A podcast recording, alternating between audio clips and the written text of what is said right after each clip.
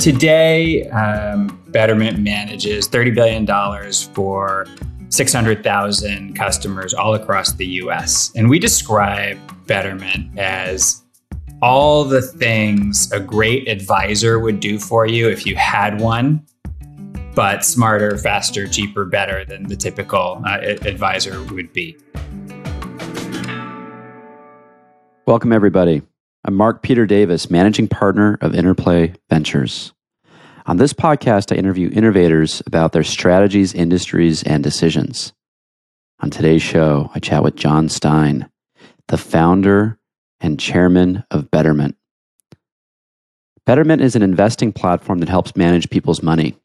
Now, I've been aware of this company for a long time. Jon and I actually went to business school at Columbia back t- together in 2007, where he first told me about his vision. I didn't fully get it at the time.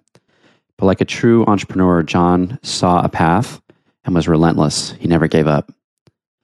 Betterment was the first no fee trading platform, which was revolutionary when they launched in 2010.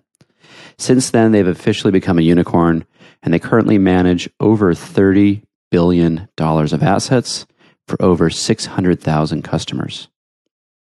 After 13 years at the helm, Jon recently stepped down from being the CEO and is now the chairman of the board. Here in the States, it's become strangely taboo for CEOs to step down, while in other countries, it's a sign of growth and development. I view Jon's move as a promotion, so this is something we're going to talk about uh, today. And he's very candid about the transition and how he felt about it. He shares Betterment's founding story, how to navigate regulatory challenges, and a ton of other wisdom. I hope you enjoy. This episode is brought to you by Bowery Legal. Bowery Legal provides a complete range of legal services to high growth companies. They do everything from formation, employment, partnership agreements, stock grants, corporate matters, and venture capital and debt financings. If you're interested in learning more, visit BoweryLegal.com. I'm going to start off today by giving Jon's background for him, just a little bit, not his whole bio, and then we'll jump into some hopefully deeper, more interesting questions. So, first, if you don't know who Jon is, you should. Uh, Jon is the co founder and chairman of Betterment, he served as the company's CEO for 13 years. That's a long time. Uh, and if you're not aware of Betterment, you haven't been paying attention. The company has raised $275 million, has over 500,000 customers, and according to their website, manages $21 billion in assets at this point. It's very clearly a unicorn. Jon and I met early, uh, a long time ago at Columbia Business School, too many years ago at this point and we stayed in touch. He's brilliant. He's thoughtful, and I think we're going to learn something today. Jon, what did I miss? Well, we managed 30 billion today. so we've, we've grown 50, percent since that, uh, what, what, you're reading, which That's might great. be the website. That maybe you got to update your website. This is this week. It was a good Q1. Um, yeah, no, it's been, uh, think things have been good. But otherwise, right. thank you for that intro. That was awesome. And thank, thanks to you for, for setting this up and Will for helping us on the tech side. Cool. So I want to jump in today, but I think it's important for everyone listening to start off with more context about you. Can you give everyone the kind of the overview on Betterment, what it does, and where it is today? Today, um, Betterment manages $30 billion for 600,000 customers all across the US. And we describe Betterment as all the things a great advisor would do for you if you had one but smarter, faster, cheaper, better than the typical uh, advisor would be. So we manage we manage a lot of people's money. When we set out back in 2010, when we first launched, the product was super simple. It was just a portfolio of stocks and bonds designed to be appropriate for your age and a couple of other inputs that, you told us. And over the years, it's become so much more sophisticated.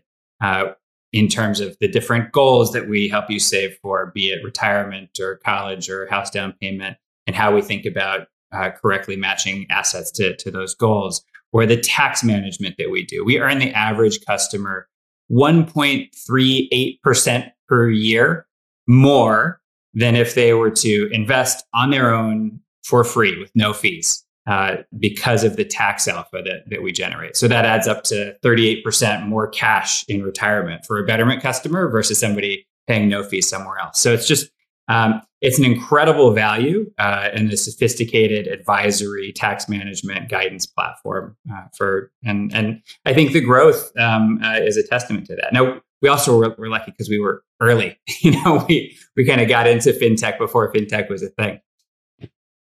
So uh, just to make sure I understand, so it's mainly for retirement assets for folks listening, right? You're managing a lot of money, but is it mainly retirement or is it brokerage? Who who's the profile a target customer, and when are they engaging Betterment um, to manage their money? Customers come to Betterment when they have real money and they're starting to think about, you know, okay, I need to make this, you know, this matters to me now.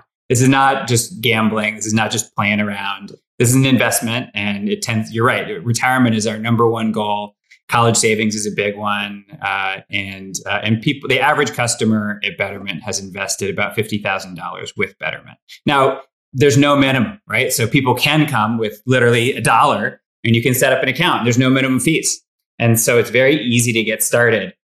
But it's also for people who have like real assets and are really trying to, um, you know, are, are, well on in their um, their financial journeys. The typical customer, the average age is 37 of our customers. It's sort of mm. older millennials would be, would be an average, but uh, but we have customers who are 22 and like fresh freshly graduated and just got a you know a fancy new job, uh, and we have customers who are 99 and you know well into retirement and are living uh, you know uh, drawing income off of their betterment assets through our retirement income product. So we'll support you throughout that entire life cycle of investing. And you know, the the, pe- the reason that we've grown so much is uh, is that we give great customer aligned advice and guidance. We've grown through word of mouth. We've grown through press. You know, we've grown through um, the fact that we're good for people. Uh, and uh, and and I think that's our reputation, right? Like if you talk to people, like you know, I bet a lot of listeners are Betterment customers. We're we're known for for being good. Not that we've done everything right, you know, not that we haven't made mistakes or you know people haven't had bad customer service experiences but like by and large and on average like we do right by people and uh, and i think you know that's that's been key to our success so you're not the evil empire no we're the no we're the challengers we're the we're the good guys mark we're the right you know, i like that people's champion so, uh, is there an index that you guys benchmark against when people are thinking about return profile? If they're looking at benchmark or to a betterment, what should be you know, for money they want to get X yield on, how do they think about what to allocate with you guys? So, the way I think about it is um, we invest in the entire universe of liquid investable assets. Now, because of the efforts of you know folks in fintech, that universe is perhaps expanding. You know, maybe you would start to include things like art or collectibles or you know other things, um, crypto, you know, in that sort of investable universe. Whether those things, which are kind of like cat- categories of um, fancy commodities, is kind of a way that I think about them. Uh, they're they're not that dissimilar from like gold or or real estate, you know, um, uh, but kind of newer niche uh, versions of those things. Um, uh, those are growing, but the vast majority of Americans' um, assets of, of consumer retail assets are in stocks, equities, and bonds, um, government and, and, and, corporate debt. Uh, and those, why those two things? Because the markets for those things are vast and incredibly liquid and incredibly efficient and well regulated.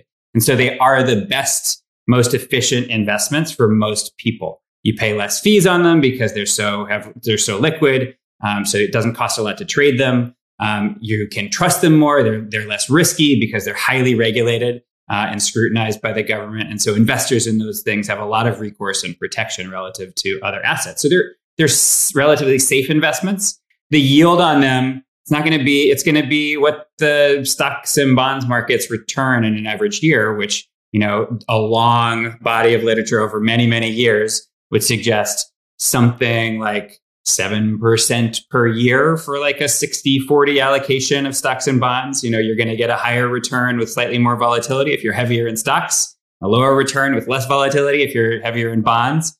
It's pretty like boring, plain vanilla stuff. But it's also like, it's the sort of like, you know, vegetables that, you know, that sort of make, should make up most of any portfolio. Um, and uh, and so I think of this as sort of like the ninety percent of what you should do with your money is put it in Betterment. Uh, and then if you want to have like if you want to go buy Tesla, if that's your if that's your jam, or GameStop, or whatever, or crypto, you know, do those kinds of things with that kind of like ten percent money. Uh, and that's those are not things that we support on the Betterment platform. We're for like your, your the core of your assets, the core of your portfolio. Now you mentioned the algorithm and the service has become very sophisticated, and you mentioned the tax trading strategy. Can you go through a couple of the things that are unique beyond uh, buying stocks and bonds that kind of give uh, secret sauce and extra yield to folks? Sure. So one that's very widely known when you ask Betterment customers, why are you with Betterment? One thing that they often talk about is tax loss harvesting. That when uh, when markets are down, um, will automatically sell off an asset, generate, if we can, uh, a tax loss, and then buy a similar asset that's just slightly different. Maybe it tracks. It's not the S and P 500, but it's the Russell 1000 or whatever. It's a similar enough asset that it's going to be highly correlated but it counts as different for taxes. So you get uh, some money that you can immediately offset against your current income on your taxes uh, and roll forward if you can't use it all in that year. Uh, and so you get cash in your pocket. You're paying less tax, uh, and you can invest that. You can you can spend it. Like it's it's just. And so we're generating alpha there um, through that. Uh, another great one is uh, that I think fewer people know about, but is actually possibly more powerful um, is asset location. So, uh, hmm. what is asset location? We'll take your tax sensitive assets like high dividend paying stocks that um, throw off a lot of cash, and therefore, you know, you pay tax when you when you make money. Uh, and we'll put those into your retirement accounts, like your IRAs, um, even better, your Roth IRA that you'll never pay tax on, or your Roth 401k. Um, and the very best account is the HSA, which you can now get through Betterment as well. That's triple tri- triple tax advantage uh, we'll automatically push money into the right buckets and we'll put the you know maybe the the domestic stocks that have like less that are less tax sensitive that have less dividend yield into your taxable portfolio. That that alone is probably worth uh, 0.7% per year wow. on average over the long term. I love that. And and just for the folks listening i've been a betterment customer. It's just simple. You don't have to figure any of this stuff out. You kind of just click some buttons and it starts doing its its magic why did you start Betterment? And I'm going to ask this question, even though it's a little loaded. Uh, if you'll recall, we were in an entrepreneurship class together, VC class. yeah, way it was you, Mark. You, you, you, inspired me to start Betterment. In business school. And so I remember I was telling you an idea about an investing site that was really easy. No, I'm just kidding. Uh, uh, I remember you were pitching me, you were telling me about this idea you had, and I don't think I got it. Uh, and now here you are. So why don't you tell everyone a little bit about kind of the problem you set out to solve and yeah, I was lucky uh, enough in uh, my first year uh, at Columbia Business School to take what was I think I was maybe the only first set first year student in that class, right? Um, and Mark was a year ahead of me, and I was super lucky to I think be sitting next to you on the day that we were finding partners, and I was like, "Hey, will you be my partner?" And you're like, "Uh, who's this guy?" Um, anyway, I, and and so I felt uh, and and I I knew enough of I don't know if I knew you already when I asked to be partners or, or what, but I quickly figured out that you were like one of the savviest guys in the class. Like like Mark, um, for for for listeners who don't know, I remember like I, during during like breaks between class, like he would be just like chatting VC over coffee at like the little coffee shop like near campus with like the other like one or two kids who were like already like you know had their VC jobs lined up. He was just like on that track, and it was like uh, it was very clear that that you were uh, well networked and a, and a person to know. So I felt lucky to be to be partnered with you. It's very nice of you. Um, and uh, and I. Um, you know, I did have this idea for Betterment when I came to Columbia, which which was also weird and unique. Like, you know, I didn't. I, I, I should take maybe a step back and then I'll come back to, to Columbia and, and like that that class. But when I graduated, I guess um, high school, I was like, oh, I'll be a journalist. And so I went into college thinking I'd be a journalist. And I started working at the paper and I realized I didn't like the writing as much as I liked. I'd been the editor of the paper in high school. What I really liked was building the team and putting like people together. And I was like, yeah, that, that was fun. And so I ran the student grill in college and I organized a bunch of house activities. And I like had this like, I liked putting teams together, but I didn't know you know that I wanted to start a business. I was I, I had no idea. Um, when I graduated, I, I took a post bac pre med year because I thought, well, maybe I'll be a doctor, and that that would be fun. And eventually, you know, after working in the hospital and realizing I didn't like blood, and working in the labs and realized I didn't like pipetting things, I was I was thinking I should I should start a business. I like bringing people together, but like, but what? And I thought back to my freshman year of college when I'd taken um, when I'd taken uh, economics, and I learned a lot about how um, uh, I took from, from, Marty Feldstein, who was an advisor to Presidents Reagan and Obama. It's sort of like you know di- different ends of the spectrum, but I learned that through really smart analysis and great policy, we can make the world a better place. We can help people be better off. And at the same time, I took a, a psychology class from this guy, Irv DeVore, um, behavioral psychology, who taught me that despite all our best intentions and all the right incentives, people do really stupid stuff. You know, people mm. have no idea. Mm. We get in our own way.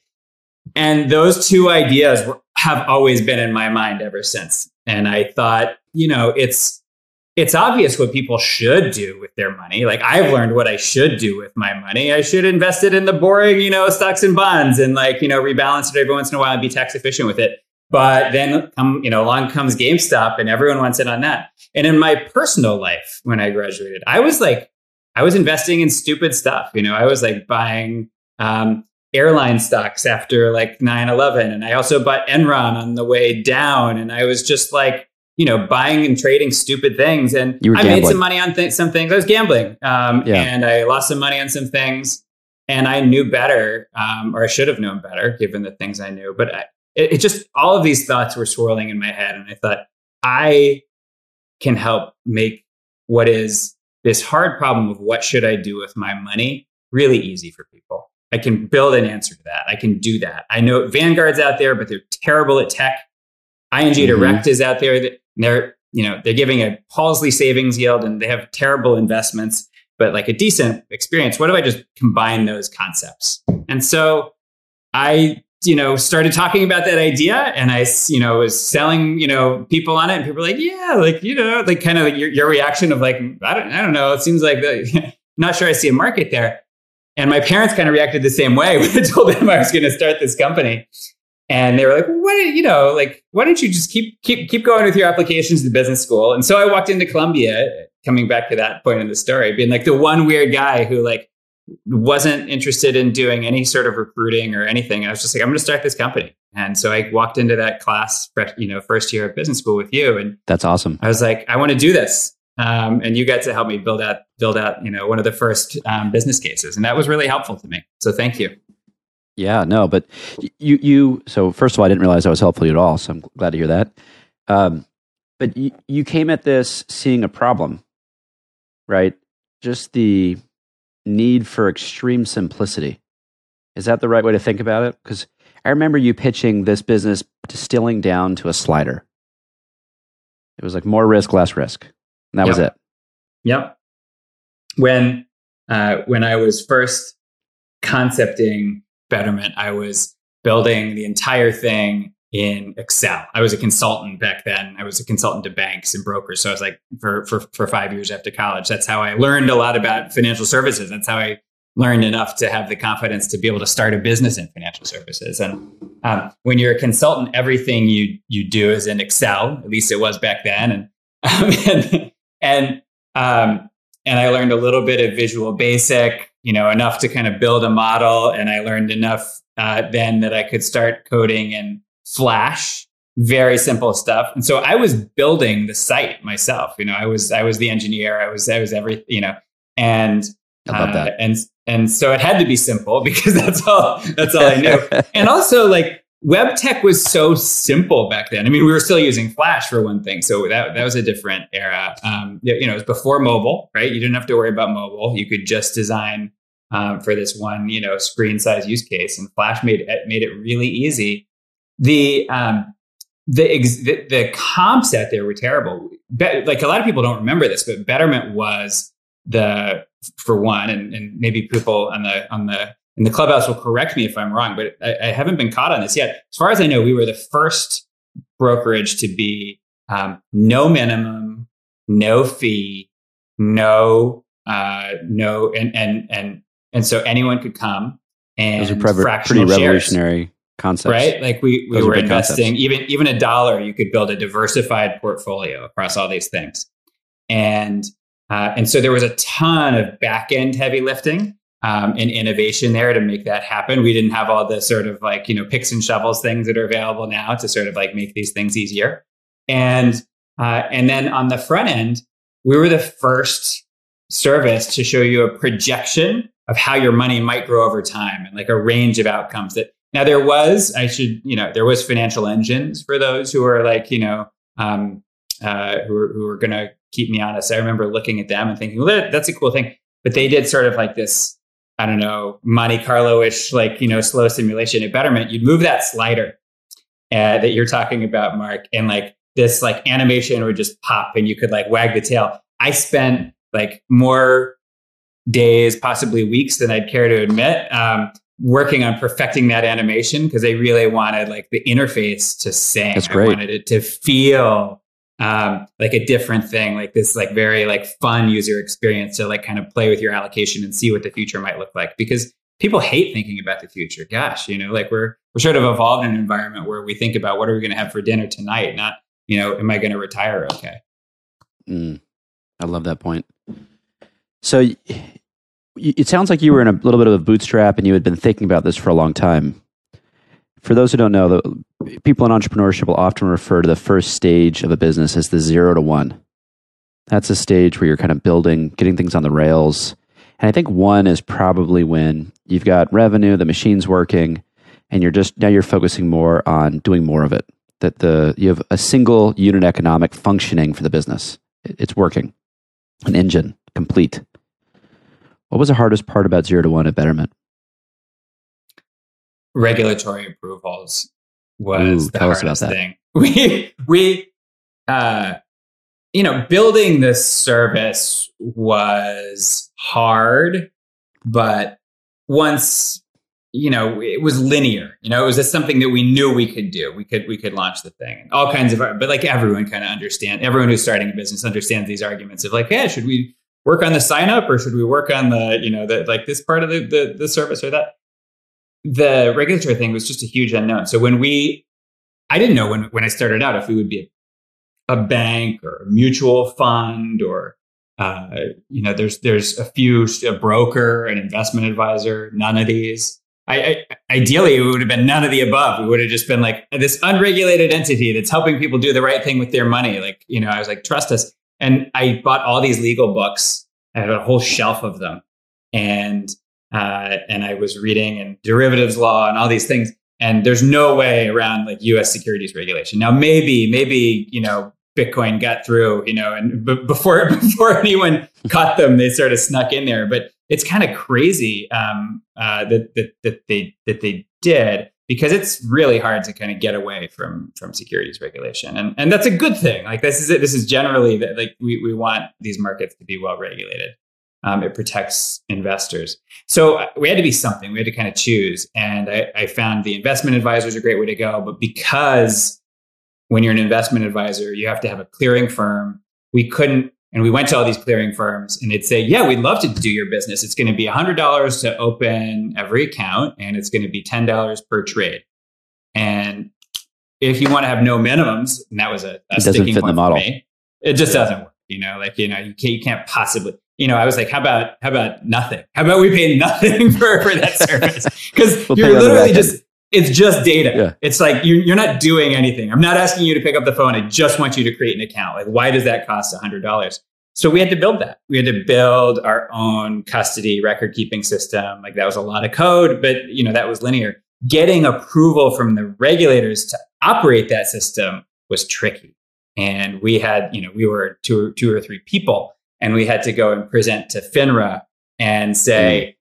Yes, trust us. We have all the money is here and we know it's all here. And like, you know, to their great credit, to the credit of America and to the, you know, system of government and system of, you know, corporate regulation that we have, it happened. Like, you know, people talk about how hard it is and, you know, and it was really hard, but it's not like this is you know, this is not a third world country where the only way to get there is through connections. I didn't, I mean, listen, I've had all kinds of privileges and, you know, um, I am a very uh, fortunate person.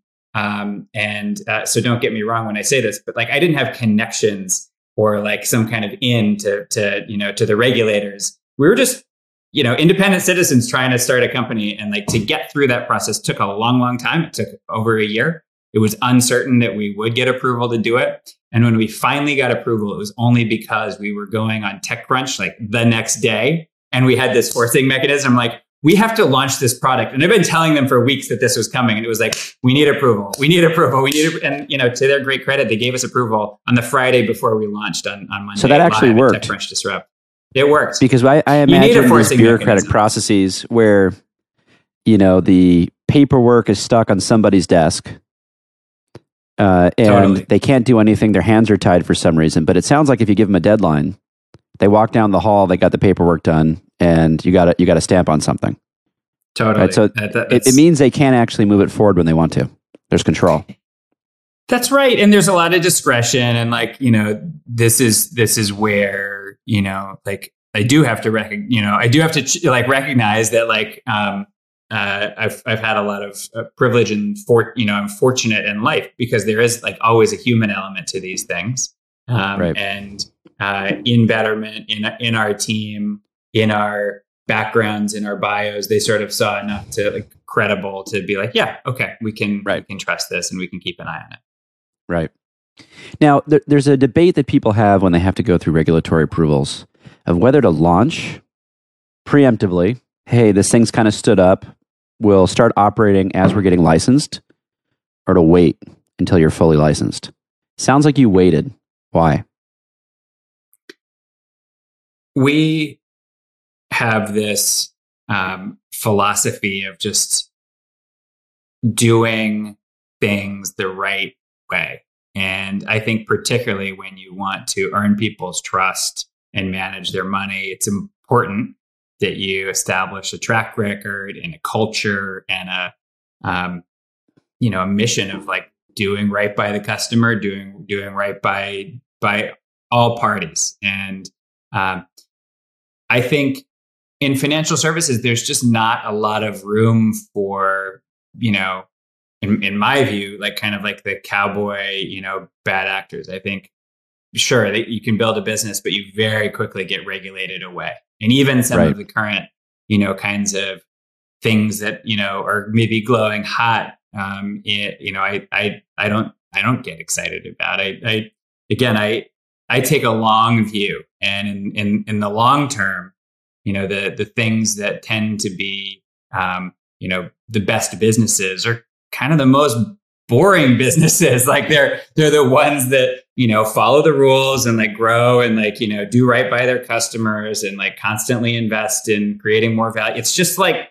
it's just work um, and it may not be the, the flashiest thing but i think it creates like real long-term value. What was the worst part about the process company building in the zero to one phase for you um, the worst part uh, you know like it was pretty fun to be honest I, I had a great great time back then. We we had this little office on Union Square. We were we were like doing this thing that nobody in New York was doing. I mean, it's it's kind of hard to to. I mean, you remember this time well, like when when you were in, in VC in New York, and there weren't a lot of VCs in in, in New York, and there were less than a dozen uh, at the time. Yeah, I knew them all, right? And and so right. and so it was kind of like a, a, small a small community. There there wasn't there was no fintech. That was not a thing that existed. There were very few startups in in New York. I used to go to the New York Tech Meetup, and there would be 50 people there, and that was like the entire New York tech community of like founders and entrepreneurs and, and all those kinds of things. And you know, and there were other entrepreneurs at, at Columbia, but it was kind of like a. It just felt like you know, it wasn't like a focus. You know, um, they were trying to grow it. Like to you know, to the credit of the school, they were investing in it and growing the program, but it, it was um, it was maybe not the most popular curriculum. So uh, so it was kind of a fun time. I mean, we could we had had meetings that we'd walk around Union Square and go to coffee shop, and you know, it just felt like it felt like we were really onto something. I, I felt at the time like this is going to be big. You know, like like mm. we're we're we're in it. We're in a moment. And everyone said to me back then, um, this was you know when I was first we launched in 2010, but remember the, the mortgage bubble burst in 2008 and nine, and things were real bad in financial services. Yeah, at that time, everyone was saying, you know, like why would you be in financial services? Like this is a terrible spot to to be starting a business. And um, I think we're so lucky that we got started at that time. You know, if, if we hadn't, we would have been lagging somebody else who would have seen, you know, this obvious idea that we were pursuing of building a, a next gener- generation, you know, customer aligned investment platform. Yeah, I'm with you. I'm a contrarian in that I, I think as industries get decimated, that's when you want to kind of fill the gap, fill the void. Financial services aren't going away. It just needs to be redone. I'm with you on that. I agree. So look, and, and one of I, I worry today about you know all the the buzziness in uh, in in the markets, um, and the contrarian in me is is, is nervous uh, given given what I see. You're talking about the market kind of hitting peaks and high valuations, et cetera. Hundred percent. And and listen, we don't time the market. Um, yep. You know, I don't. I don't time. I don't. And I, I'm not trying to today. I'm not say. Um, you know, my retirement assets are invested for the long term. They're invested the same way that that they they were four years ago and and ten years ago, and that that's sort of the way it should be. But um, in my sort of personal life, um, you know i am i have a lot of exposure to the market through my equity in betterment right like we have right. you know that i have a high beta you know sort of asset there and so when i think about like what do i want to do with like the little you know little bit of like liquidity that i have from the company it's like i'm not like looking to go out and like you know throw it all in in stocks today. Or all in like sort of like early stage startups. I'm doing like i'm helping companies. I'm really enjoying that and, and advising folks. Um, i'm having a lot of fun with that right now. But uh, but I, I do get worried about the the kind of state of valuations in, in the world. You know it's interesting. So I, I read howard marks. Are you familiar with him? He's a yes. legendary yeah, um, yeah. hedge, hedge fund investor. And he writes a i want to say it's almost monthly letter which a lot of these hedge fund investors do um, he's iconic. I mean, I, am probably going to get the facts wrong, but I believe he dumped $10 billion of capital into the market at the bottom in 2008. Something like that, right? So he's yep. he he really knows what he's doing. His he's one of his mo- yeah, yeah, he's in that zone. For those who don't yeah. know him, he's one of his insights, which I think was uh, very telling recently in one of his letters, was that he doesn't think the market's overvalued. Now I'm probably I'm paraphrasing him here, so I'm sure if he's listening to this, which I'm sure he's not, he might correct me on a few things. Um, his point was the increased prices actually reflect inflation.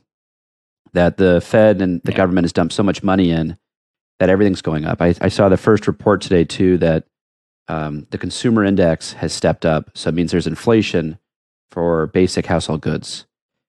And this is a thing I've been hearing for a while that there's actually two uh, levels of inflation. There's inflation in the market, and there's kind of an inflation for people with assets and there's an inflation rate for people without the assets. The haves and the have-nots have different inflation rates.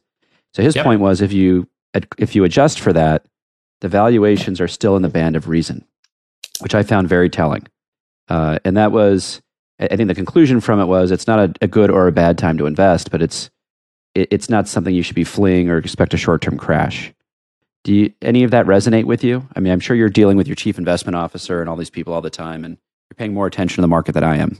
Thoughts? It absolutely resonates, and I I worry about inflation. Like I'm, I will not be the only person to talk about it, and inflation will come when as soon as you know enough people believe it's it's coming. That's that's when you'll start to see it in in prices. Um, uh, and I agree that it's possible that we've already seen some of it, you know, and and we've sort of built built it into you know f- future equity prices. Um, but I worry about it because we haven't lived in a world of inflation and you know most of our lives. And uh, and so i just um, i don't have that kind of like i was born in 1979 when the last inflationary period was maybe um, you know close to its its peak and kind of coming down through through the 80s things were things were getting better. And um, so I just don't have like firsthand experience. Um, I, I, don't know what it's like, and I, and I worry a little bit about uh, that world and and how to how to how to you know how to invest through it is something that yes we we spend a lot of time um, thinking about. I think this is one of the big motivations for the crypto market, right? You know, uh, a lot of one of the major drivers for inflation for folks listening is government printing money. When there's just a greater supply of dollars, it takes more dollars to buy things. That's inflation. Uh, the th- one of the big thinking piece thought pieces behind Bitcoin was that a government doesn't own the currency; they can't make more of it. There's a fixed supply. Crypto's obviously picked up a lot lately, Jon. How does how do you think that plays into the overall uh, world of finance? Do you think it's an asset that every family should own? I uh, I was listening to uh, a, an older Planet Money this week on on inflation, and um, they were revisiting the idea that money supply uh, is a contributor to inflation. It's very logical. You and I learned it in, in economics, and and, mm-hmm. Uh, and it makes a lot of sense. But the newer text, the newer I won't say 100%, like I, who, who knows what percentage of professors think this way, but my, my takeaway from the episode was like, kind of where like the, the industry is, is, uh, or the state of the art is that money supply doesn't really drive inflation. It's expectations about future inflation that, that drive inflation. Um, because right. we've had huge increases to, you know, the money supply and, and shocks and, and long-term increases, and it hasn't hasn't materialized. So it's hard to say that's the driver.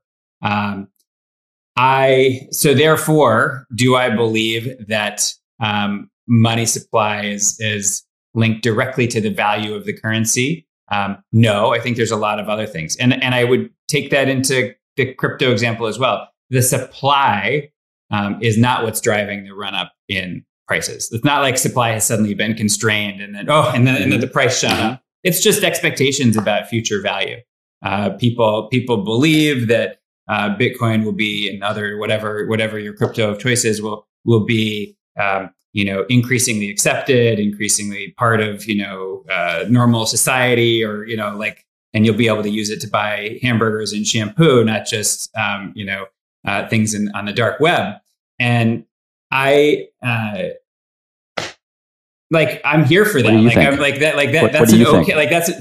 I think that's fine. I just I'm not sure that I believe that in that world where crypto is you know incredibly more accepted that um, bitcoin or any one of the kind of like stores of value that exists today are the you know continue to be the stores of value that they are at this moment. And maybe they have another 100x to grow from here. I'm listen i i wouldn't have predicted the, the, the growth to date so, so don't listen to me on this but i also just don't see I don't see a lot of competitive barriers to you know other things coming out. And like why should why is that a store of value? There is what i do what, what i believe is that like generally um assets that appreciate have some intrinsic value.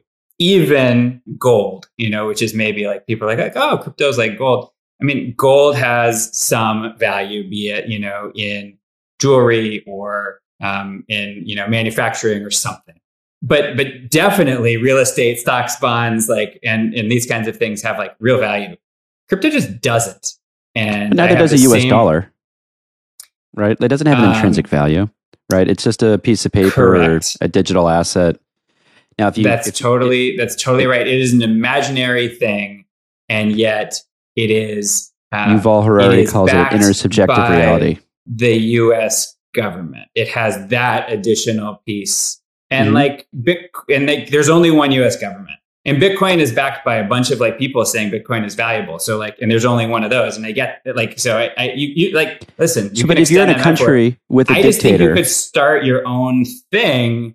Right. And you know, a lot of people have tried, and eventually, I don't know that I see like real barriers. So you're comparing it though to the U.S. government. The point I wanted to make is if you're in a country where the government's changed six times in the last six decades, and there's a dictator at the helm, um, and they print money whenever they want to buy more arms. I'm making the the most god awful scenario you can imagine. The idea of something not controlled by anybody, but an algorithm, might seem safer than something with uh, human hands on it. I'm, Interesting. I'm sure to, to, to many people it, it does. Um, are, are you are you holding Bitcoin? Are you an owner? I am not. No. Interesting. Fascinating. Okay. So Bitcoin will not be showing up on Betterment's platform anytime soon, I assume. Well, that no, so it might, right? Like because I think there's enough people who do want it, and where where I would like, what's a responsible way to invest in these kinds of assets? I said it, you know, early, like you want 90% in these kinds of things and 10% over there. Part of the challenge um, of investing in Bitcoin has been kind of, um, or, or, investing in crypto has been, uh, you know, diversified liquid access, right? Like, you know, if you want to in- invest in a basket of things, like that maybe makes more sense than like than, than, than like picking picking one. And those those products are coming right? Like they're they're they're here or you know about to be here. Uh, and so i think you'll see more more ways to kind of responsibly invest. And that's also by the way the expectation of that coming has been driving the, the price of these assets up too. I'm going to change topics for a second here. Thank you for thoughts on bitcoin and crypto. Uh, you've recently made a move right? You've transitioned from the ceo of betterment to the chairman. And interestingly i view that as a promotion. And I think uh, there's complicated perspectives around that transition in the market. And it varies interestingly by country. I was talking to someone recently who is Israeli, and they were saying, you know, in Israel, someone leaves the CEO role, no one cares. You're just going to the role where you're best suited at that moment in time. It's about the company.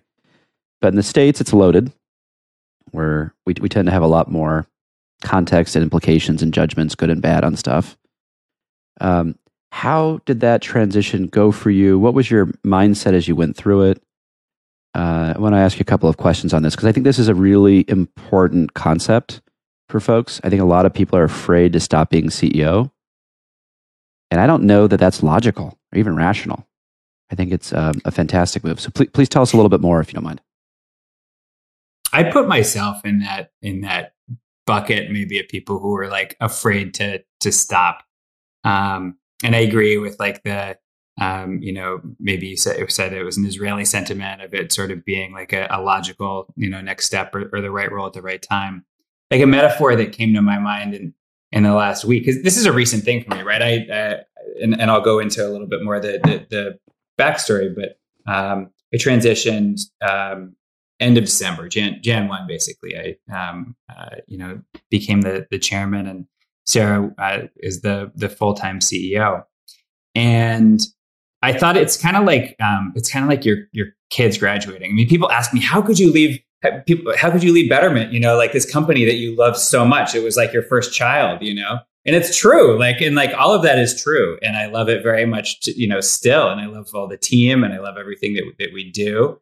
Um, but the company is in better hands now, and and the company is like you know the team is in better hands and uh, the mission, you know, remains. And um, and it's a little like you know, I can't teach my kids everything, you know, like, and so it's it's good that you know they get to go off to college or they get to go to school. Like, of course, like I love them, and of course, like I you know I want to do do the, the best I can for them and be there for them. But like it doesn't like I'm not everything to them. So um, right. I guess uh, uh, like to go back to the to the story, I'd been thinking for let's say a long time about like what succession would be like. I mean, I remember when I started the company and we took our series A, I was, you know, at that time I remember thinking about, you know, now I have a board, you know, and like I serve at the pleasure of the board and someday like we might find somebody who can do this better and you know, over time I remember periodically kind of like bringing up the idea of like maybe you know maybe someday we want to find somebody else like who can like take take the company forward. And i always got like oh no no no. Like you know like you're a founder ceo like you you know um, and i used to tell this sto- this like metaphor that is telling of of being on a, a startup. I, I, said this all the time to so many people and you'll probably see it in, in interview notes here here and there. But that like being a, a, a founding ceo is like being on a roller coaster, you know, and lots of people use that metaphor. There's like, there's like great highs and like great lows. But like the thing I always thought was particularly apt is like, and you can't get off. You're, you're stuck right. in until the end of the ride. Right. You know? I love that. And, yeah. um, and I was talking uh, about um, a year and a half ago, I think it could be a little longer, to a good friend of mine who stepped down from his company around that time. And I was shocked I was just like, wow, like you, whoa.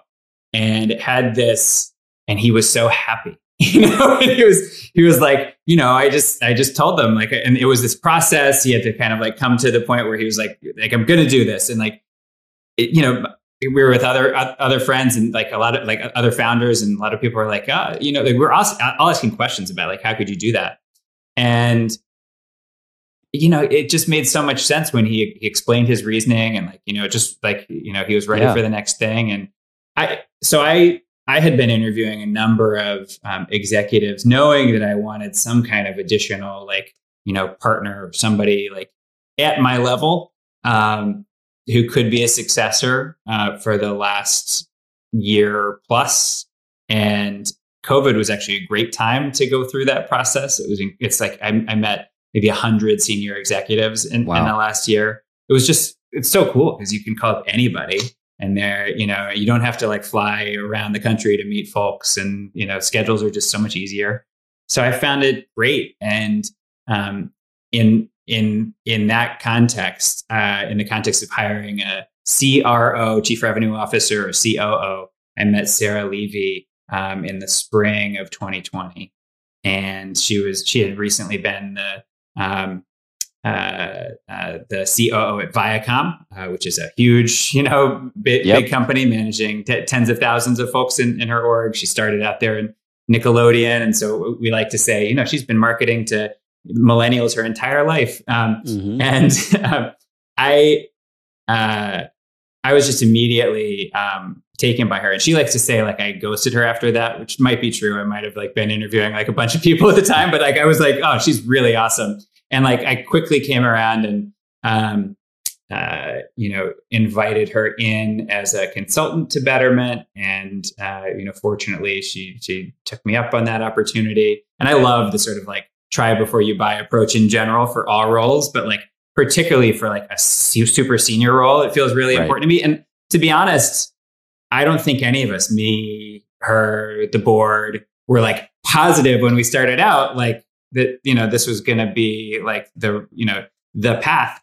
But I was so, I was just so impressed by her. Like she, she came in and, you know, she was in our, our exec meetings and I just saw us like having a better conversation and getting to a better place more quickly. And, um, I just thought she should do this, you know, like she's, right. she's great. Um, and so I'm really happy to report that um, the team seems happy, you know, here. Like, you know, I'm knocking on wood because it's like early days, but um, the company's doing well. We grew 50% year over year in, in Q1 and, you know, Fantastic. like up, up, up from 40% year over year for, for, for last year. Um, you know, we're, we're doing great. And she's like making smart investments in B2B. The 401k business at Betterment is like really booming. Um, you know we're we're we're launching new products. Hsa continues to really deliver and, and she keeps like expanding um, you know checking savings functionality all these things that like you know she's she gets it. Um, uh, and uh, so I'm, I'm happy about how that's gone. Advice for folks listening. There'll be i'm sure a lot of ceos listening to this conversation. When is the right time to pass the baton? How do you think about that? Um it's tough you know, it's a thing I thought a lot about. And um, you know, people people have all different incentives, right? I, I remember talking to some folks, and it's a hard thing to talk about because what are you going to do? Like, you're going to go to your most trusted team members and say, "I'm kind of tired. I kind of think I'm going to go," because like they're not going to stick around. Like if, if in yeah, that environment where you're like where you're where you're like there's a lot of uncertainty around a transition like this. Um, so it's delicate. Um, it's a tricky thing to talk about with the board.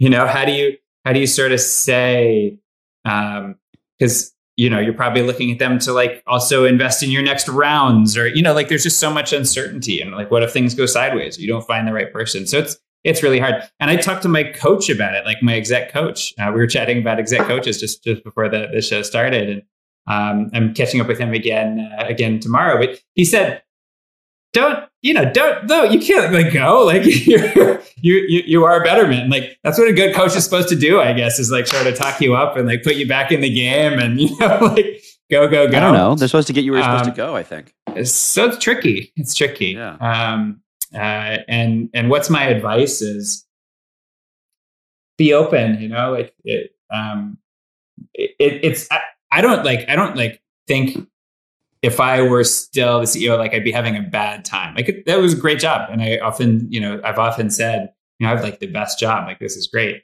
but I can also say, you know, I've, I've never been happier, right? Like I'm, I'm just really, I'm delighted with um, where things are for the company, for me personally. Like I'm, like, um, you know, I, but I feel very lucky, very, very fortunate that, that that's the outcome, and um, it takes a lot of, it took a lot of work to to kind of land land, land that plane, on, not just from me, but from uh, a lot of folks. Tell us about about landing the plane. What's the most important tip you can pass along to folks about how to navigate a transition at the top? Hire the right hire the right person. I mean, it's all it's all people. This like everything. This is like everything. It comes back to people, um, and you know it, that's a tricky tricky thing to know, um, uh, uh, as it is with any hire. But this is a particularly tricky one. All right, we're gonna shift on here. Um, there's a probably a lot of entrepreneurs who are going to listen to this. I'm assuming this is going to attract folks who are in the financial industry, fintech folks. What are areas of opportunity? Where should people be building? If you're an entrepreneur out there looking for a concept, where should they focus? Yeah. Um, I think there's so much work still to do in fintech. I'm just going to talk about fintech because that's that's what I know know best. And oh my gosh, there's so many interesting things happening in biotech and AI, and like, please go innovate there if you know anything about because we because we need you, we need smart people in those fields. But what I know is uh, is fintech, and there's so many problems that remain. Even though it seems like wow, there's I, am I'm, I'm like just floored by how much innovation there is compared to ten years ago.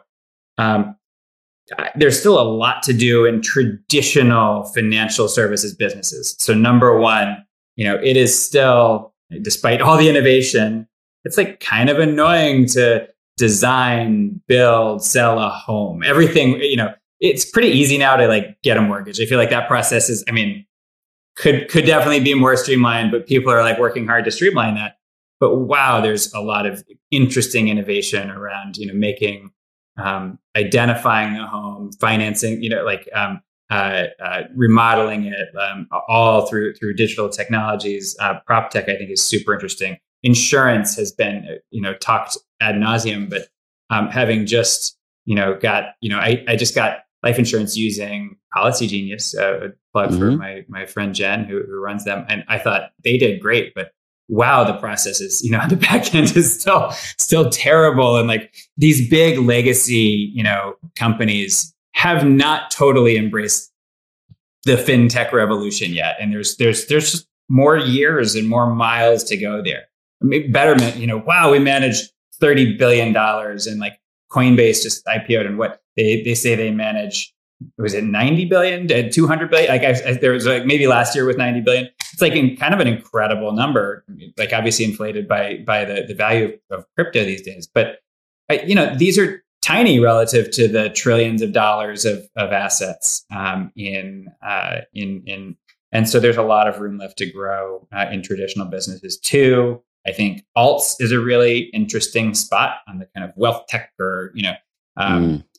I there there's there's all this cool um, you know opportunities to invest in art and collectibles and uh, and fractional real estate, you know, residential real estate. And I've always had a bit of a skeptical view towards these things. You heard me talking about, you know, crypto. Like that is another one of these, right? And like I, I have that same, but uh, where we are now is, is the reason I was skeptical was because I, I think there's this adverse selection that for the retail investor going to invest in art or collectibles or even cryptocurrency, you don't really have an information advantage over the institution or the person who is spending full time doing that thing. I, as a you know casual like as a CEO doing angel investments, would have no chance against you, Mark, the VC, who's like looking at deal flow and like networked and understands like the the, the, bigger picture. Professionals have an advantage in these in these niche niche you know investment markets,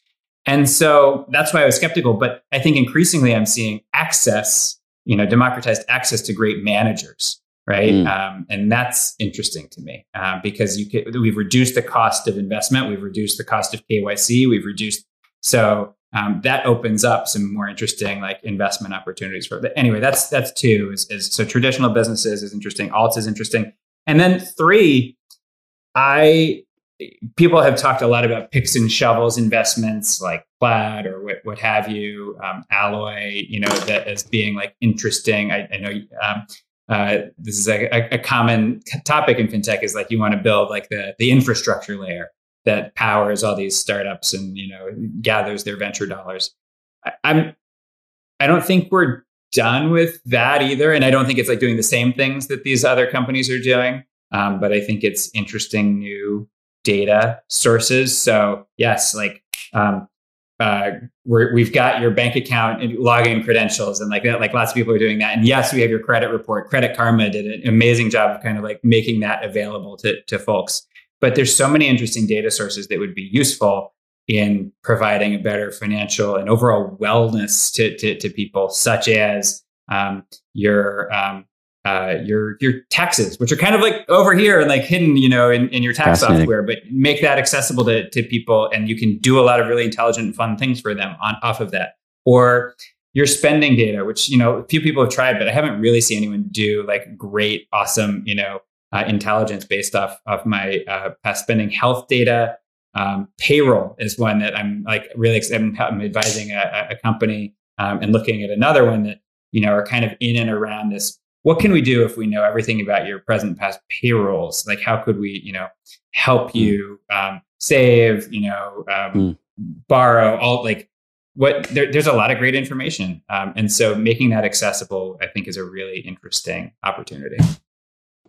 Thank you for that. That was more than one area of focus. That's great. Sorry.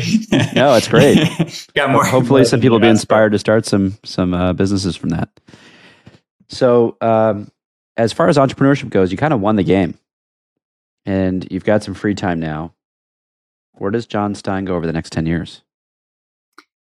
Today, I'm enjoying having free time for the first time in a long time. And I've got two, you know, pretty young kids, five, five and six. And so um, enjoying, you know, being dad, enjoying um, uh, working on um, our our house, and that just it's just it's just so nice. I mean, this kind of stuff uh, it was always like what I would look forward to on the weekends, and I still feel really busy. Like it's not like I just get to do it all day every day. Like I'm doing a lot of work still d- during during the days, but um, I'm enjoying getting to do more of those things that I love. And uh, and then um, what's keeping me occupied is is really um, I I love uh, meeting founders. I love uh, getting to know companies. I'm finding this curiosity that drew me to Betterment and to the opportunity in the first place is is coming back. And I had, you know, like I really had had kind of had to put a lid on it and stop reading so much, and you know, of course, like and just just stop like put my head in the sand a little bit because everything I looked at, if it wasn't directly relevant to Betterment, felt like cheating on Betterment, right? When you're the CEO, it's like, nope, like, you know, like it, like you could always be doing 5% better, 2% better. And like, and so like, just do that. Now I'm just enjoying, um, you know, um, the, the, the, my, my leisurely exploration of, of, you know, the kind of broader areas of, of tech uh, around what we've been doing. And I'm finding it so fun to like help like early stage entrepreneurs, right? Like their like awesome. their questions are like cute and like, you know, should we go B2B or B2C? And I'm like, oh, you know, like, or the, one person was like, should I do both? And like, it was just really fun to, to say, don't try to start out doing both, you know, like, just, just pick one, like, you know, the kind of right. like fun, obvious stuff. So that's fantastic. Thank you so much for making time and being on the show today. Pleasure, Mark. Uh, always great to see you, um, and uh, thanks for doing this. It's it's it's a lot of fun to do. Cool. Well, that was awesome. Huge thanks to Jon for sharing what he's done with Betterment. I particularly enjoyed the bit about navigating a highly regulated sector. That's become a pattern of advice on the pod and goes against the conventional wisdom that scrappy entrepreneurs follow. So I think it's super interesting and helpful. Hopefully, you took that to heart. I'm excited to see what Jon does next. If you liked what you heard, please hook us up with a like or a five star review, and feel free to share with a friend. You can find me on Twitter at MPD. And to hear more of my conversations with innovators, subscribe on YouTube, Facebook, or any major podcast platform. Just search for Innovation with Mark Peter Davis.